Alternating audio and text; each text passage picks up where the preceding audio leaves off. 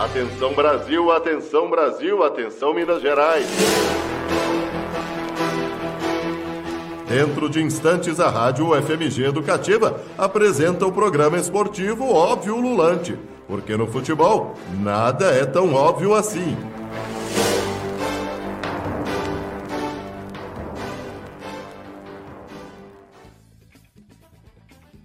Noite, querido e querida ouvinte da Rádio FMG Educativa. Eu sou Thiago Peru e está entrando no ar o Óbvio Lulante. O Óbvio, que é uma parceria do Grupo de Estudos sobre Futebol e Torcida com a Rádio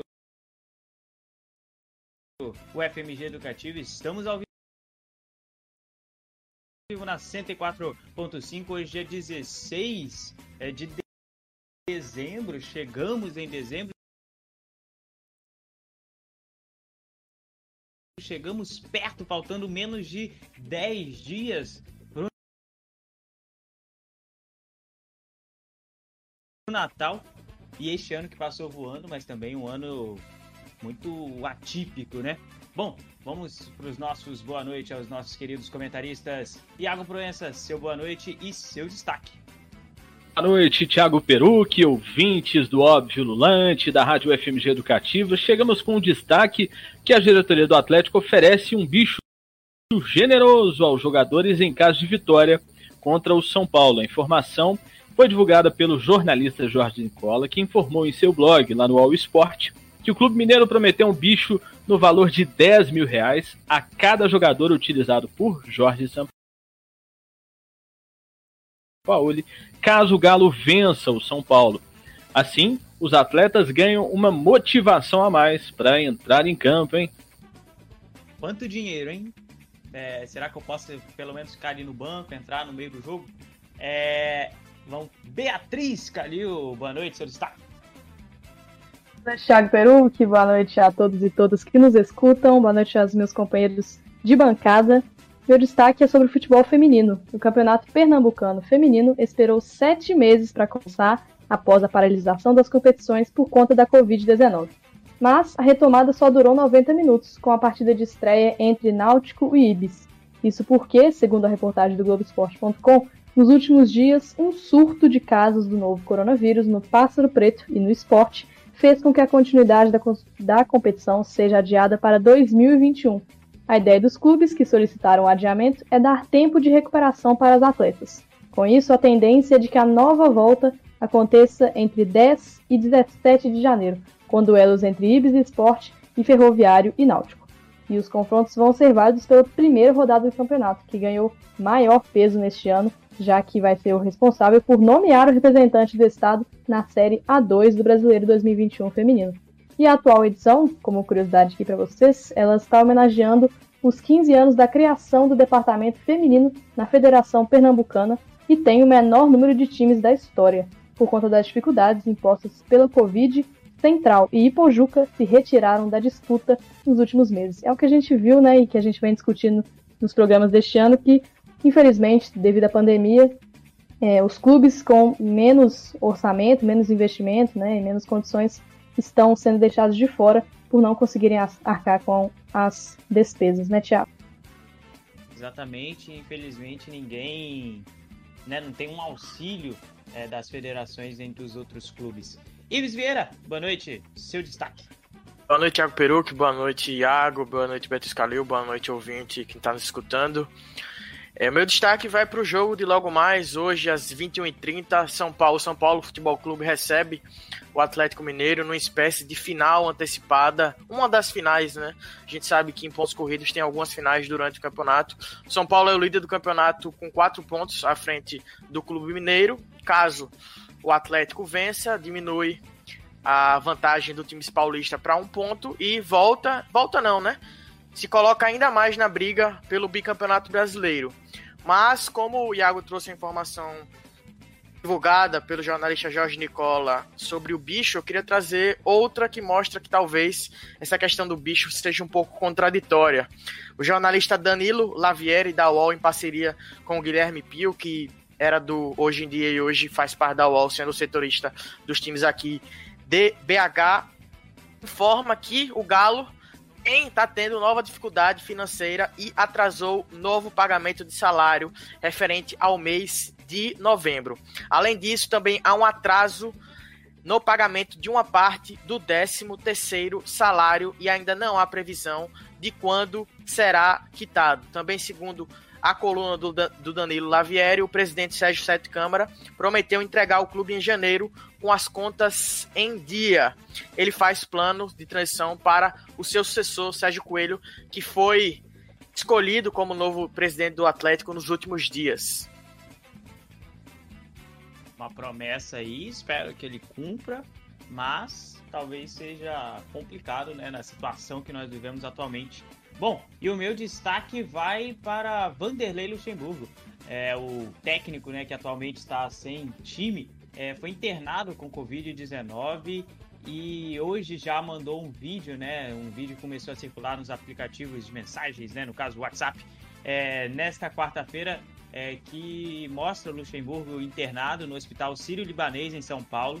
É, e ele que testou positivo pela segunda vez. É, nas imagens do Luxemburgo diz que está bem melhor, mas que continua tendo falta de ar e tosse bastante.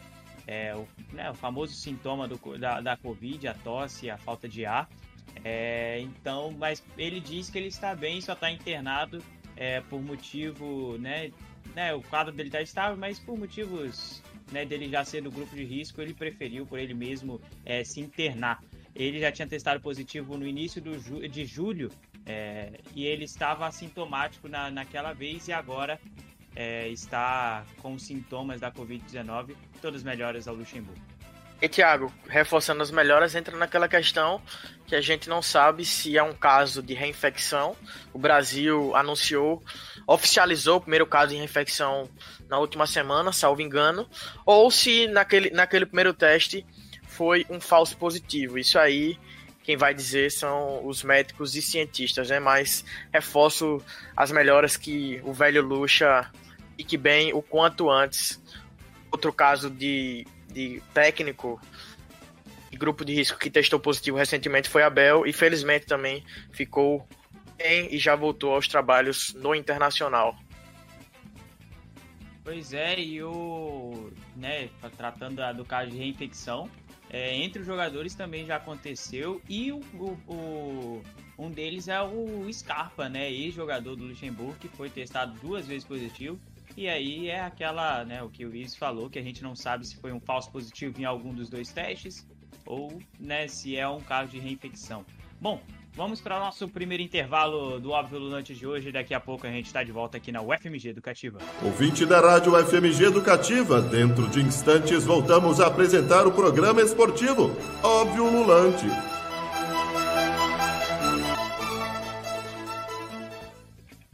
Estamos de volta com o Óbvio Lante. Eu sou o Thiago Peru, que agora são 6 horas 15 minutos. O quadragésimo óbvio deste ano. E você pode escutar, ouvir é, pelo Facebook, pelo canal da Twitch, no YouTube ou também na rádio FMG Educativa 104.5 ou no fmg.br barra rádio. Além do podcast no Spotify, Deezer, Google Podcast, Apple Podcast e nos outros diversos agregadores de podcast. Estamos lá, só procurar Óbvio Lulante o FMG que você encontra a gente. Bom, vamos para o nosso primeiro quadro do dia. De onde vem? E o quadro De Onde Vem foi enviado por Tio Phil na voz de Beatriz Calil. É isso mesmo, vamos lá.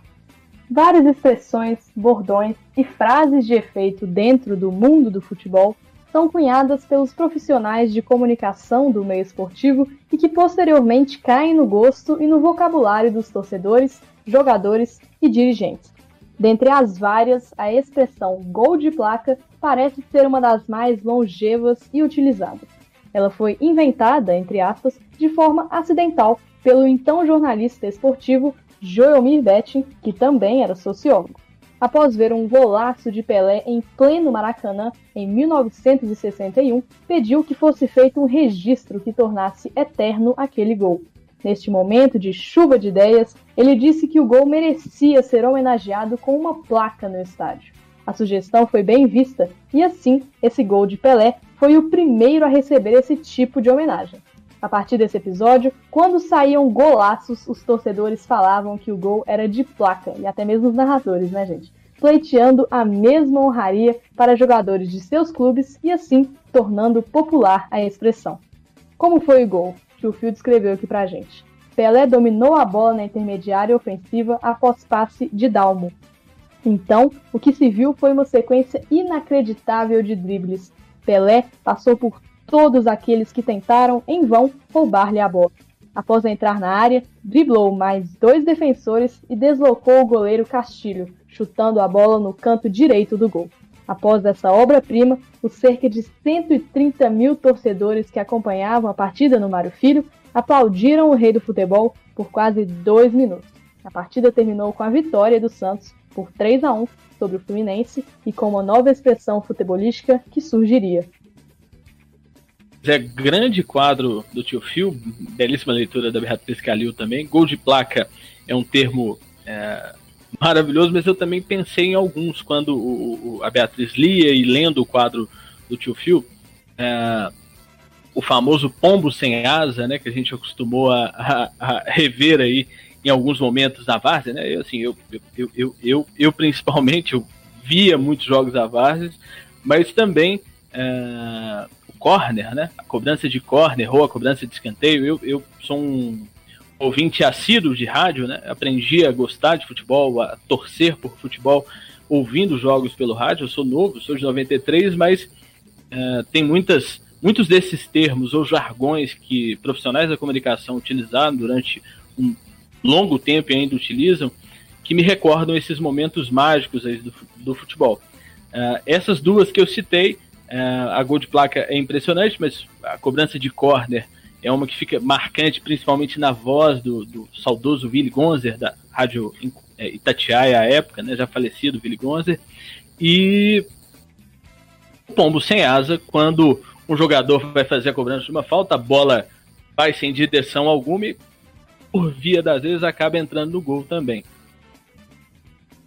Bom, como o tio Phil aí lembrou, é, o jornalista que por sinal é pai né, do Mauro Betting, também jornalista é, de diversos veículos, o Joel, Joelmir Betting, é, né, primeiramente gostaria aqui né, de dar as memórias é, ao jornalista Orlando Duarte, que morreu aos 88 anos, é, vítima de Covid-19. O jornalista e comentarista esportivo é, cobriu 14 Copas do Mundo e 10 edições de Olimpíadas e trabalhou na Globo, na Band, na Gazeta, na, no SBT e na Cultura, e também nas rádios Bandeirantes, Gazeta, Jovem Pan e Trianon.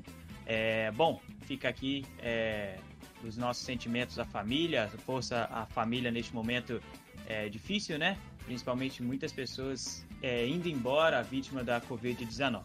Bom, e né, citando aí o Orlando, agora comentando o quadro do Tio Phil, é, eu gostaria de perguntar para vocês qual o gol de placa que vocês se lembram, né? Já que ele citou aí o gol de placa do Pelé, quais gols de placa vocês se lembram? É, de, né, qual marcam vocês? É, quais golaços marcam a vida de vocês no futebol? Tem um gol bem marcante para mim, Ives, que é, não é, não foi executado aqui no Brasil, foi na Inglaterra e talvez lá não, não exista essa tradição do gol de placa. Mas eu eternizei esse gol na minha parede.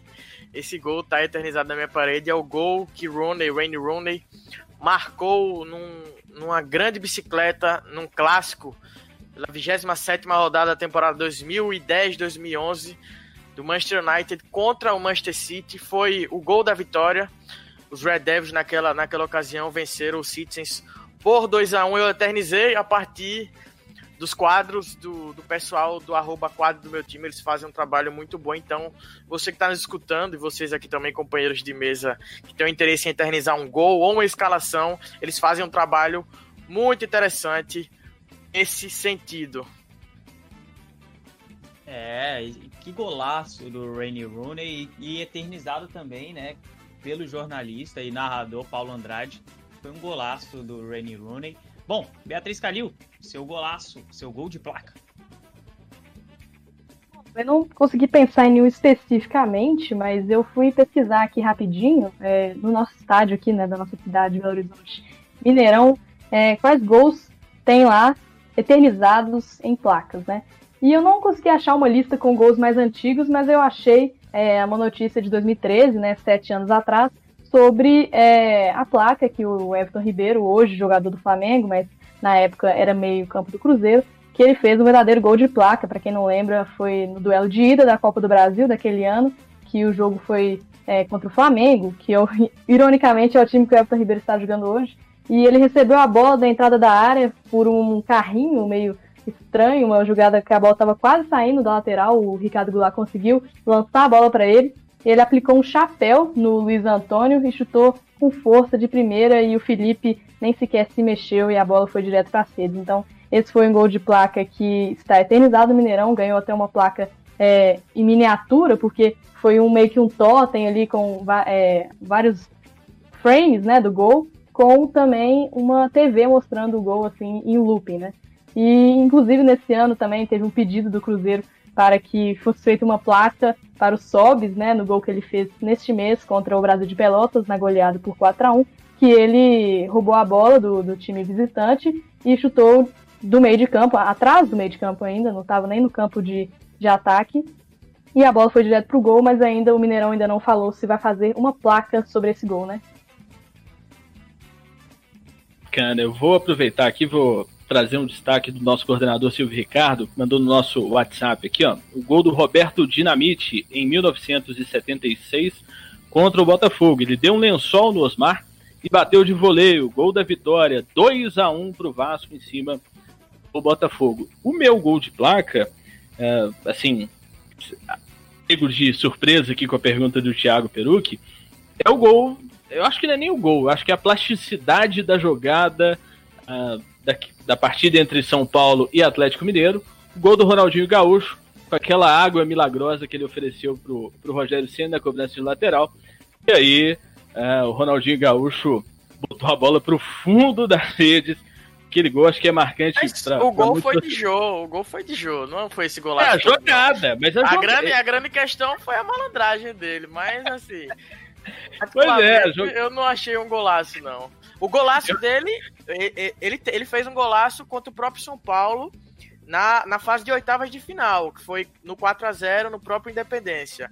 Uma, quando ele coloca por cobertura contra contra o Rogério Senna. E também fez outro golaço, salvo engano, contra o Arsenal de Sarandi eu tentando fazer um jeito de, de cutucar o Ives, ele vai lá e, e, e coloca a informação que eu trago de forma real. Mas enfim, a jogada do Ronaldinho Gaúcho foi uma jogada de placa. Mas se eu fosse escolher um lance, né, assim, sem, tirando a brincadeira aqui com, com, com São Paulo, eu acho que o lance de placa uh, não seria um gol. E sim a, a defesa do Vitor histórica da, da Copa Libertadores. Essa, enfim, para mim seria o lance de placa, não seria o gol. Uh, foi a defesa do gol é, de placa, no caso, para a torcida do Atlético. Bom, e eu vou citar Neymar, é o gol que, por sinal, rendeu Puskas, né? É, o Neymar, é, há nove anos atrás, ele marcava um golaço naquele confronto histórico que ficou entre Santos e Flamengo. É, vitória do Flamengo por 5 a 4 e Neymar naquele, naquela jogada é, que todos viram, na verdade, foi nove anos, né? Não foram citei errado aqui. Não, foram nove anos, falei certo. Não, nove, é, é. nove anos. É, aquele confronto que, por sinal, foi um confronto de Neymar e Ronaldinho Gaúcho. É, os dois craques do jogo, por sinal. Então fica aqui marcado o gol de Neymar é, no Pusca, que, que rendeu o Puscas a ele é, nove anos. Depois Bom, ele, é... salvo engano, ele disputa novamente por outro gol, acho que contra Sim. o Internacional na Libertadores. É uma Isso, coisa que eu sempre 2012 me questiono, assim, acho que se eu for atrás realmente por que eu vou entender. Mas como é que o Santos não ganhou um campeonato brasileiro com, com o Neymar por aqui, né? É impressionante, é um negócio assim, realmente pra gente se questionar, porque o que Neymar jogou aqui, rapaz. É, e ele leva. É... Eu, o Santos ele leva nesse ano aí, ele leva, leva Libertadores, né? Pois é, é então, é. Foi bem, bem importante, foi bem marcante, mas, realmente. Mas na verdade tem explicação, é porque ele perto, começa. Né? Ele começa a ser muito convocado para a seleção. E como a gente bem sabe, aqui não é respeitada a data FIFA, amistoso nem nada. E acabava que o Santos ficava muitas rodadas sem o atacante. Exatamente. É, bom, e agora tá trazendo de novo à luz o quadro do tio Phil. É, eu tenho a pergunta que é o bordão de vocês. O Iago até citou alguns aí. É, mas qual o bordão que marca vocês, né? Por exemplo, é, no narrador do, do Caixa da Itatiaia tem o Caixa, né? A própria a, a bola entrou e é, é, a Caixa. O Silvio Luiz tem inúmeros bordões, Galvão Bueno. Qual o bordão que fica marcado na mente de vocês? Começo com Iago Proença, jornalista. Pô, acho que bordão marcante. Uh, acho que não, acho que não só para mim, acho que para muitos torcedores. Uh, eu vou citar um, um do, do, do, do, Galvão Bueno. Acho que o grito de gol, né, do Galvão Bueno e também não só do Galvão. É, eu vou citar um outro narrador antes do Galvão Bueno. A voz do Silvio Luiz, né, o grito de gol né, dos narradores tanto do rádio quanto da TV é algo que sempre me marcou muito né, nessa minha nesse meu processo de formação enquanto jornalista. É, eu, enquanto criança, eu mesmo não torcendo, eu, eu, imitava várias narrações aqui de Belo Horizonte, de Atlético, de Cruzeiro, na voz uh, dos narradores, tanto de TV quanto de rádio.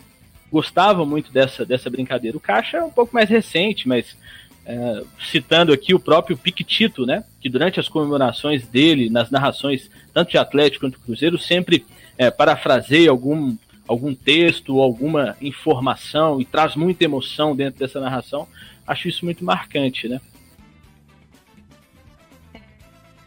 Então que eu sempre lembrei desde criança, porque eu assistia muita, muitos jogos pela TV, né? Desde, desde que eu me entendo por gente. E é aquele, aquele do Milton Leite, né? Que beleza! Então, assim, eu acompanho o Milton Leite nas redes sociais, ele é um cara muito antenado, então eu fiquei muito feliz de descobrir que além de ser um ótimo narrador, ele é uma ótima parece ser uma ótima pessoa também. E, enfim, é, o Milton Leite é um narrador, um dos meus narradores preferidos e que me marcou bastante, né? Inclusive, falando em narradores aí da Rede Globo, do Sport TV, tem também o Luiz Carlos Júnior, que até virou meme numa época, né? Porque ele fala aquela coisa do no peito, na grama, e aí criaram até um Twitter de frases do Luiz Carlos Júnior e criaram também um pro Lédio Carmona, comentarista que costuma acompanhar eles nas transmissões, né? Enfim, aí fica aí também questão do humor, né, relacionada aos narradores de futebol. E eu vou até emendando com o da Beatriz Calil, que realmente o, o, Milton Leite, eu e meu pai, a gente ficava falando, quando eu tinha, sei lá, uns 8, 9 anos, a gente ficava falando aqui, olha a batida, aí o tempo todo, era aqui o tempo todo em casa, era eu e meu pai falando o bordão do Milton Leite, que realmente pega na cabeça, igual do caixa, o caixa, esse caixa aí que eu falei, realmente a gente, agora meu pai, a bola entra no gol, que eu tô ouvindo o jogo pelo rádio também, e, e a, bola entra no gol, um, dos, um de nós dois grita caixa. Ives Vieira, seu bordão. Olha, bordão, eu acho que vou ficar devendo assim especificamente. Tem esses que vocês citaram, né? Uma, eu também assisto futebol desde muito cedo, mas eu queria citar um narrador que me marcou, que é o José Silvério, que durante aí a pandemia acabou saindo da Rádio Bandeirantes e é o principal nome do rádio que eu acompanhei, eu acompanho desde muito cedo, meu pai acompanha, que tá sempre escutando aqui, na Rádio Bandeirantes desde criança, e assim, é um cara que caso não volte para o rádio vai fazer bastante falta, que é um dos grandes nomes da história da narração da locução esportiva do rádio do Brasil. Fica marcado, Zé Silvério. Bom, vou para os comentários no Facebook. Vanda Proença Vandinha. Fica aí, Vandinha, que depois tem quadro. O Iago trouxe um quadro que cita você. Hélio Farias, boa noite. Para quem não sabia, Joelmir Netinho foi quem mandou fazer a placa que se encontra no Maracanã. Na ocasião, estavam presentes no estádio, além, além de Joelmir, os, saudo, os saudosos Nelson Rodrigues e Carlinho Niemeyer, do canal 100. Joelmir Betting, perdão. É, é, bom, Vamos agora para o nosso rápido intervalo. Daqui a pouco a gente volta no Óbvio Lulante. Ouvinte da Rádio FMG Educativa, dentro de instantes voltamos a apresentar o programa esportivo Óbvio Lulante.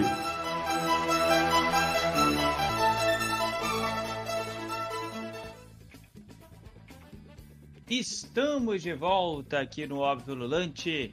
É, bom, eu chamo o Iago informações sobre salários no Atlético. Vai lá, Iago.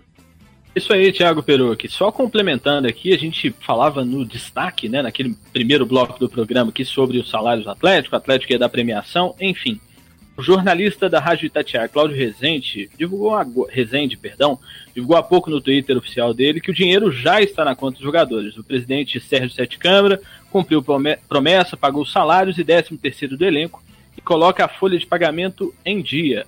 Então tá aí só completando a informação que a gente deu um pouquinho antes aqui no programa. E esse é maior que o bicho, né? Que a gente estava citando. Esse é o, oh. o, bicho natural, né? O salário caindo na conta no dia do jogo. É, bom, agora vamos de quadro. Causos de futebol. Como vocês ouviram aí na vinheta, Causos de Futebol, com Iago Proença falando sobre seus pais, que por sinal seus, a dona Vandinha está aqui falando. Eu achava que o Iago tinha algum problema. Andava pela casa com um plástico imitando o microfone e narrando jogos para ele mesmo. Tá aí, né? Pois é, Iago. E agora? Já, sua mãe já mandou já. Momento programa do Faustão aqui no Óbvio Lulante revelando os segredos dos filhos. Vamos lá. Então eu vou revelar um segredo deles, não um segredo, eu já até comentei internamente aqui no, no GFUT, no Óbvio, sobre essa história. Então vamos lá. Boa noite, caros ouvintes e companheiros de bancada virtual.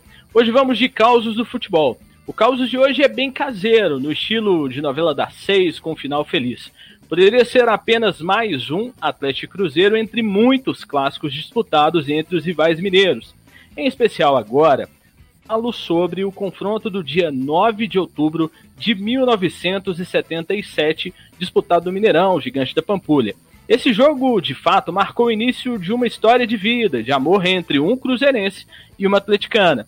Eu sei que essa não é a única história de vida envolvendo dois torcedores de clubes rivais, mas para mim é especial porque envolve meus pais, como o Thiago bem disse aí no início do programa. Cláudio Márcio Proença, um cruzeirense apaixonado, e minha mãe Wanda Fernandes Proença, Vandinha, para os amigos torcedora do Atlético. Os dois sempre comentaram sobre a importância desse jogo para marcar aquilo que não deveria ser um motivo de brigas, o futebol. O respeito entre ambos sempre esteve presente dentro e fora de casa. Inclusive, não houve a famosa pressão para que um dos três filhos torcesse para o lado azul ou alvinegro. Era a final do Campeonato Mineiro de 1977, que ocorreu uma semana depois de o Cruzeiro perder a final da Libertadores para o Boca Júnior nos pênaltis.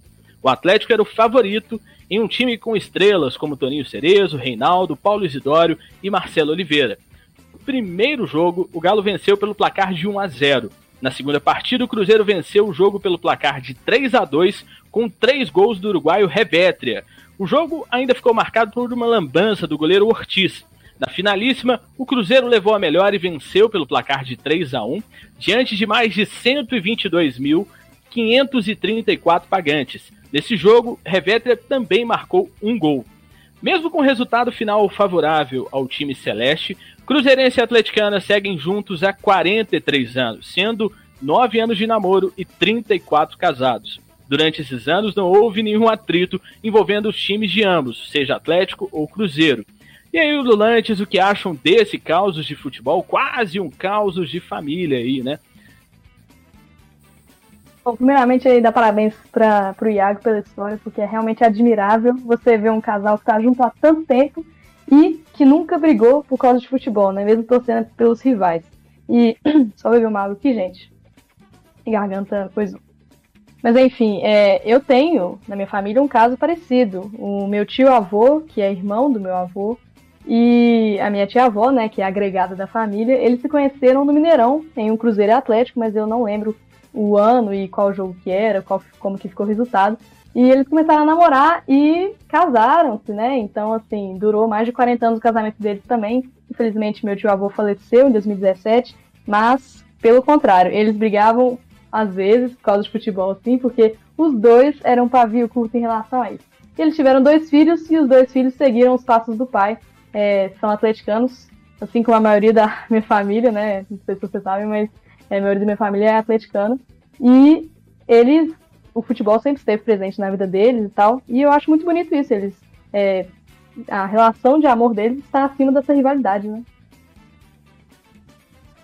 É bacana demais a história da Bia e a minha também. É, é, as duas histórias, enfim. Na verdade, eu tô rindo aqui, gente, porque realmente hoje o dia foi bem conturbado, né? Escrever esse quadro aos 47 aí do segundo tempo, o juiz colocando os acréscimos, enfim.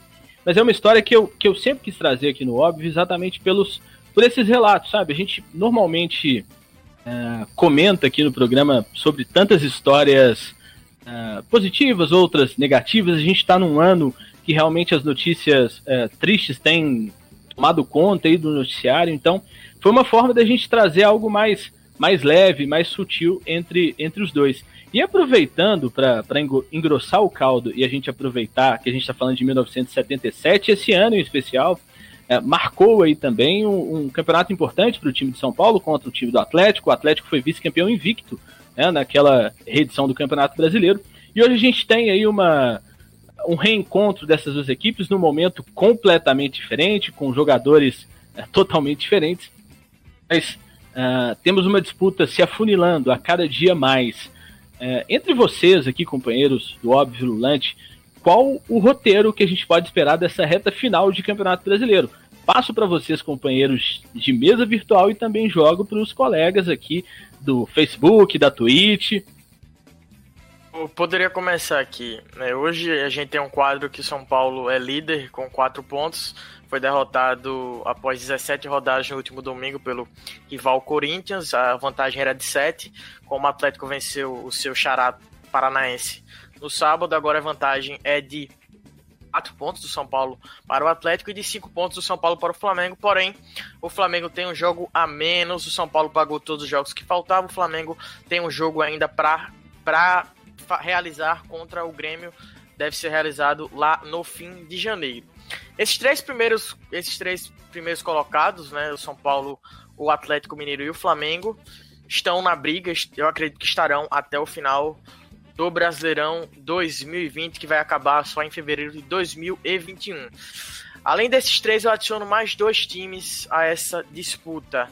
O Grêmio de Porto Alegre, que hoje disputa a sua vaga com o Santos na semifinal, na semifinal da Libertadores, e também o Palmeiras, que ontem foi o primeiro brasileiro a garantir a vaga na semifinal da Libertadores o Grêmio de Renato Gaúcho e o Palmeiras, que após a chegada do técnico português Abel Ferreira, melhorou muito e tem jogado muita bola. Eu acredito sim que vai chegar a disputar. acredito que vai ser, vai ser esse título vai ser confirmado pelo campeão apenas nas últimas rodadas. E se for ser decidido na última rodada, vai ser bem emocionante, porque na última rodada haverá o jogo entre São Paulo e Flamengo no Morumbi e Atlético Mineiro e Palmeiras no Mineirão. Ou seja, caso esteja indefinido, tem tudo para ser uma rodada final das mais emocionantes dos últimos anos. Isso mesmo, E uma informação sobre o jogo de hoje, de logo mais, né, entre São Paulo e Atlético, é que o Luciano vai desfalcar o time. Né? A gente sabe que a dupla de ataque do São Paulo é magnífica, né? Luciano e Brenner, os dois juntos, têm metade dos 42 gols, então, assim, os dois juntos marcaram 21 gols e só um, dos, só um gol dos outros 21 foi de um outro atacante, pra gente ver como é que eles funcionam bem nesse sistema ofensivo do São Paulo. E provavelmente quem deve substituir o Luciano é o Pablo, né? Que fez um gol no campeonato. Aí a gente vai ver como é que Valeu. vai se portar. Oi. Na verdade, eu vou de desculpa por, entre aspas, te corrigir, mas a última informação trazida pelos repórteres Marcelo Razan e André Hernan é de que sim, Pablo era a opção até ontem hoje, mas quem deve entrar no, no na vaga, entre aspas, de Luciano é o meio-campista Tietê, com o Fernando Diniz escalando seu time num 4-5-1, com o meio-campo formado por Luan Daniel Alves, Tietê, Igor Gomes, Gabriel Sara, com o Brenner entre aspas, sozinho no ataque. Esse esquema daria mais liberdade para o Igor Gomes, formando o meio-campo mais robusto com Luan Tietê e Daniel Alves. E o gol marcado, outro gol além de atacante, além dos gols marcados por Brenner e Luciano, era justamente do camisa 9 do Pablo, que, ao contrário de Brenner e Luciano, não tem tido um bom ano de 2020. Que reeditando ou retomando o quadro do Tio Fio, eu trago mais um bordão sobre essa, sobre o que, que eu espero dessa reta final de Campeonato Brasileiro, tá, gente? Eu não sou nenhuma mãe de nada, não pretendo ser, mas eu vou trazer o bordão que o jogo é jogado e o lambaré é pescado. Esse Campeonato Brasileiro, eh, que convenhamos, é, a gente já discutiu isso aqui no óbvio. Ah, as condições atuais com pandemia, eu acho que não deveríamos ter campeonato, mas enfim, já estamos tendo e ele está acontecendo, final no fim do ano que vem, é, no início do ano que vem, perdão, e nós teremos uma disputa eletrizante. Eu acho que se o Atlético hoje realmente vencer o São Paulo, é, acho que o jogo está aberto porque você tem de um lado o Fernando Diniz e do outro lado o Jorge Sampaoli, dois técnicos que gostam de jogar para frente a todo momento. Uh, e essa distância de pontos, ela estando muito curta, eu acho que isso vai ser um, um ponto a mais. Eu acho que os dois times chegam no momento ideal. Né? O São Paulo demorou um pouco mais para deslanchar. É, de repente, São Paulo começou a ganhar, começou a ganhar, assumiu a liderança, enfim. O Atlético perdeu jogos importantes. Então, acho que o jogo de hoje ele pode apimentar um pouco mais essa relação. Mas você citou dois clubes interessantíssimos: o Flamengo, atual campeão brasileiro, e o Grêmio, um time muito cascudo, treinado pelo Renato Gaúcho, que já está no clube há muito tempo. Então, eu acho que todos esses fatores são importantes para a gente ter uma reta final de campeonato disputadíssima, como em muito tempo a gente não, não via aqui, né? Outro ponto que eu acho que merece ser colocado, no caso, sobre o atual líder, o São Paulo. O São Paulo começou 2020 bem. Na pandemia, quando a paralisação do futebol ocasionada pela pandemia veio, o São Paulo era possivelmente o melhor paulista num, com um time totalmente diferente. O time que tinha Pato, que tinha Anthony, dois jogadores que não estão, mas no clube, o São Paulo. Apo, Fernando Diniz, né? Aposta em Brenner após um, um certo período de desilusão do atacante. Tem um, um vídeo muito, muito interessante sobre o atacante que o São Paulo mesmo produziu. Acha em Gabriel Sara um cara muito importante também. Apostou nele, a torcida do São Paulo pedia a cabeça dele muito tempo. Tem até o um meme falando que os torcedores falando que se Gabriel Sala era jogador, o, o torcedor era astronauta e disseram que a NASA tá cheia de astronauta agora, porque Gabriel Sara se mostrou sim jogador. Mas tem um ponto aí que é importante, a questão do elenco. O Atlético gastou muito com o elenco, o Flamengo nem se fala, não necessariamente nesse ano, mas em 2019 também nesse ano. O Palmeiras tem um elenco muito bom também. Até o Grêmio, até não, né? Mas o Grêmio que tá, tá na quarta colocação, salvo engano, tem um elenco melhor que o de São Paulo. Melhor em questão de opções mesmo. Luciano e Brenner têm feito um ótimo campeonato. Luciano é o artilheiro do clube na Série A, mas talvez seja o principal nome hoje. O São Paulo vai ficar sem ele hoje contra o Atlético e possivelmente vai ficar sem Luciano também para os jogos da semifinal da Copa do Brasil contra a própria equipe do Grêmio.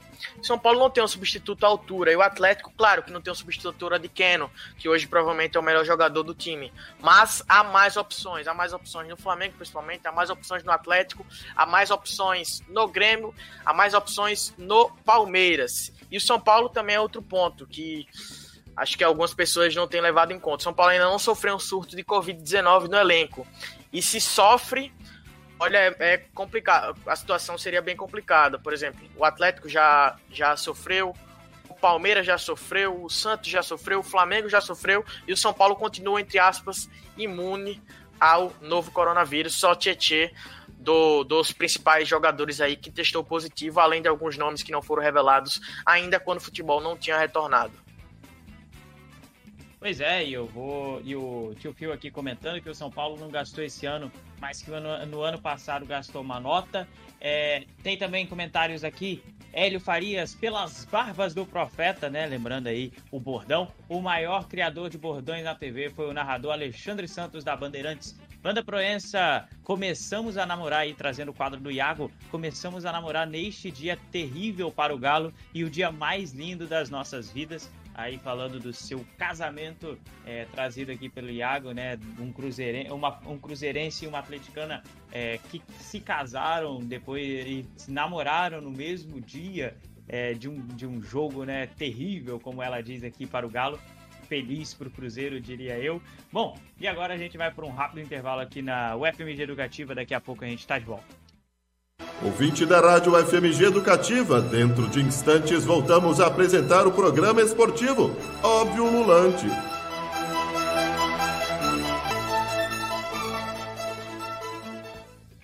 Estamos de volta aqui na UFMG Educativa, na 104.5. Eu sou o Thiago Perucci. Agora são 6 horas e 48 minutos. Hoje, o quadragésimo, óbvio, é, do ano.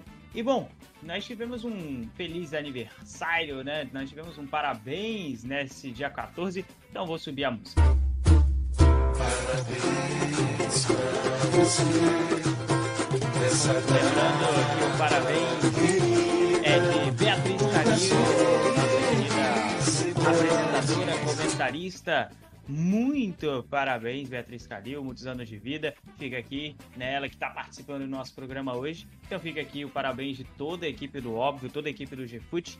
É, na minha voz, fica aqui transmitindo as nossas, as nossas parabenizações. Beleza? Bom, e agora nós vamos de frase do dia. Frase do dia.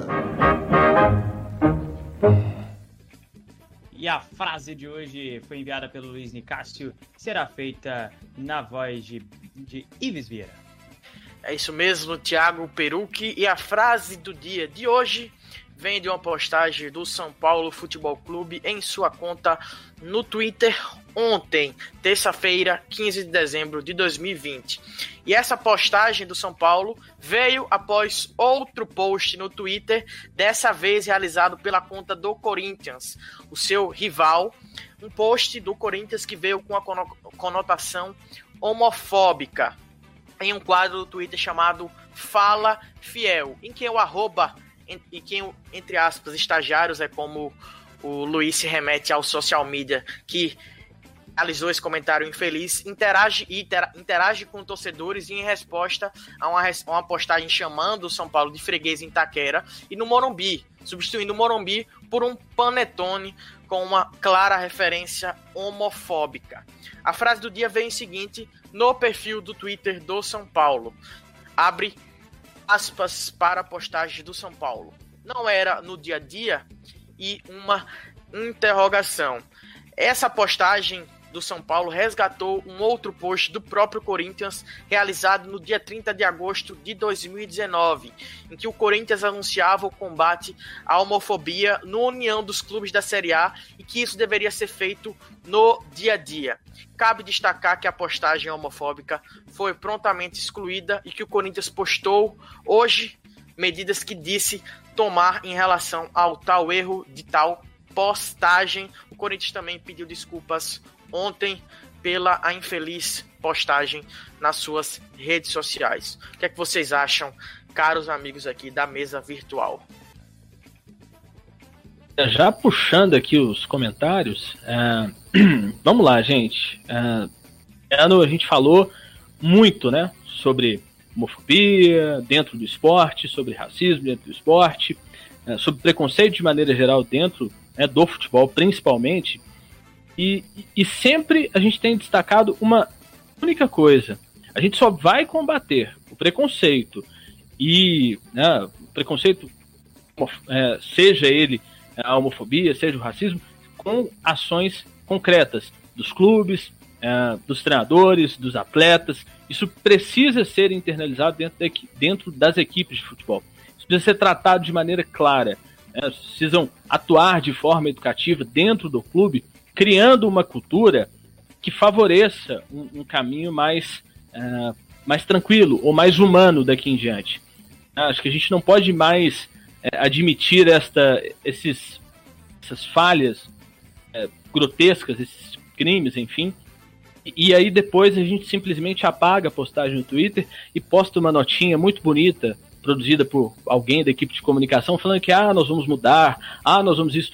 É, sabe, fica muito na mesmice, né? A gente fica sempre no mesmo assunto, a gente nunca vai adiante. A gente está sempre falando sobre a importância de se discutir, de se trabalhar isso dentro dos clubes, mas ações concretas mesmo, poucas equipes têm tomado. A gente cita aqui sempre é, o exemplo do Bahia, que tem um trabalho fantástico é, no núcleo de ações afirmativas. A gente até trouxe o diretor desse núcleo para um bate-papo aqui no Óbvio em algumas vezes.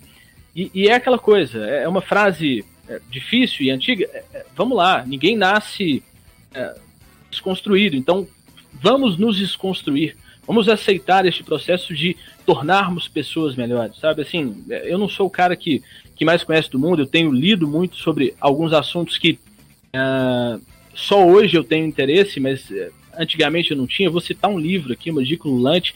Estou lendo o livro Lugar de Fala, da Jamila Ribeiro, uh, da coleção Feminismos Plurais. Não sei se todos aqui dos, dos companheiros de mesa conseguiram ler ou não, mas a gente só vai conseguir tratar ou lidar com alguns assuntos se a gente tiver conhecimento sobre eles e se a gente atuar de maneira firme e contundente. Né? Então, acho que, que o que fica de, de, de concreto para isso, que bom a atitude do São Paulo de relembrar o Corinthians de algo que aconteceu no passado, de uma postura em que ele uh, se sentiu atingido, mas que essas ações elas precisam ser mais firmes. Uh, a gente precisa parar um pouco dessa, esse formato de nota a gente posta uma nota aqui, posta uma nota colar. Não, a gente precisa ter ações contundentes. Então nós vamos trabalhar firmes dentro dessas ações nos clubes daqui em diante. Acho que só assim a gente vai vencer o preconceito mesmo, na sociedade e no futebol. É, muito isso que o Iago falou, né? Desconstruir os preconceitos e construir ideais mais igualitários, né? Inclusive, o TJ está mencionando aqui no nosso grupo do Zap que ele já leu esse livro, muito bom, inclusive, também, da Jamila Ribeiro, muito importante a leitura. É, e eu vou citar aqui agora também um comentário da nossa Luísa Aguiar dos Anjos, né, companheira nossa de óbvio desde o início do programa, que ela falou que dá para criticar os dois times, né, tanto o Corinthians que fez o post quanto o São Paulo, porque o São Paulo ele apontou o dedo, né, ele escreveu lá, é, não era no dia a dia, mas ficou uma, uma crítica, né, claro que é uma crítica válida, mas também é, a minha impressão foi que também foi para dar aquela irritada no Twitter, né? Fazer aquela média, porque nas redes sociais é isso. Quem tem mais engajamento é, consegue mais público e etc. Mas de qualquer forma, foi uma, uma resposta. Né? Estou invalidando a resposta, mas eu acho que poderia ter sido um pouco mais né, didática, né? Igual o Iago falou, a gente tem que ir explicando as coisas, porque tem gente que realmente ainda não consegue entender a importância desse tipo de tópico e os times têm um papel é, imprescindível nessa luta aí, e eles têm que usar isso de um jeito mais é, firme, né? Muito obrigado, Beatriz Calil. Muito obrigado, Iago. Muito obrigado, Ives Vieira. Mas antes de terminar nosso programa, eu tenho um, recado aqui para dar. Que a Renata esteve hoje no jogo de Galo e América lá no Sesc. O Galo ganhou de 2 a 0 feminino, né? E o Cruzeiro empatou de 0 a 0 contra o Ipatinga.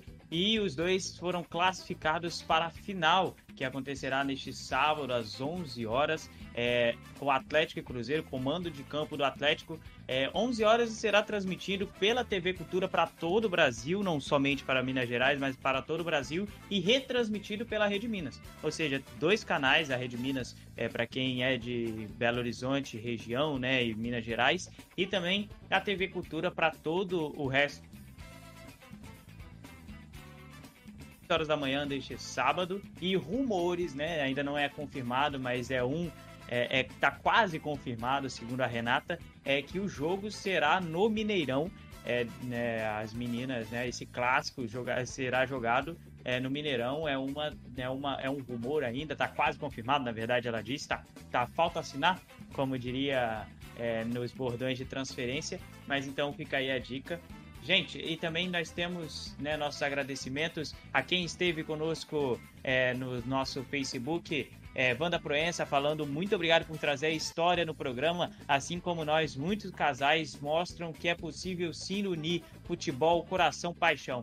Basta somente uma coisa: respeito às, indiv às individualidades. Bom, vou terminando o nosso programa por aqui. Muito obrigado né, a, a, aos, aos meninos, a Beatriz Calil, Iago Proença e Ives Vieira que estiveram presentes aqui. Também é, muito obrigado a Felipe Abrantes, o tio Fio, Luiz Nicásio, é, também o Silvio que, está, que esteve conosco, o TJ, ouvindo né, nosso programa e comentando é, no, nosso, no nosso WhatsApp. Também a equipe técnica da Rádio FMG Educativa, Breno Rodrigues, Thiago França e Judson Porto Tá bom? Nós vamos terminando o programa é, de hoje por aqui. Na semana que vem nós estaremos de volta no dia 23, é, eh, quase Natal, pré, né? Pré-véspera, a véspera da véspera de Natal. Beleza? Atenção, rede da UFMG Educativa! Termina agora a transmissão do programa esportivo Óbvio Lulante, porque no futebol nada é tão óbvio assim.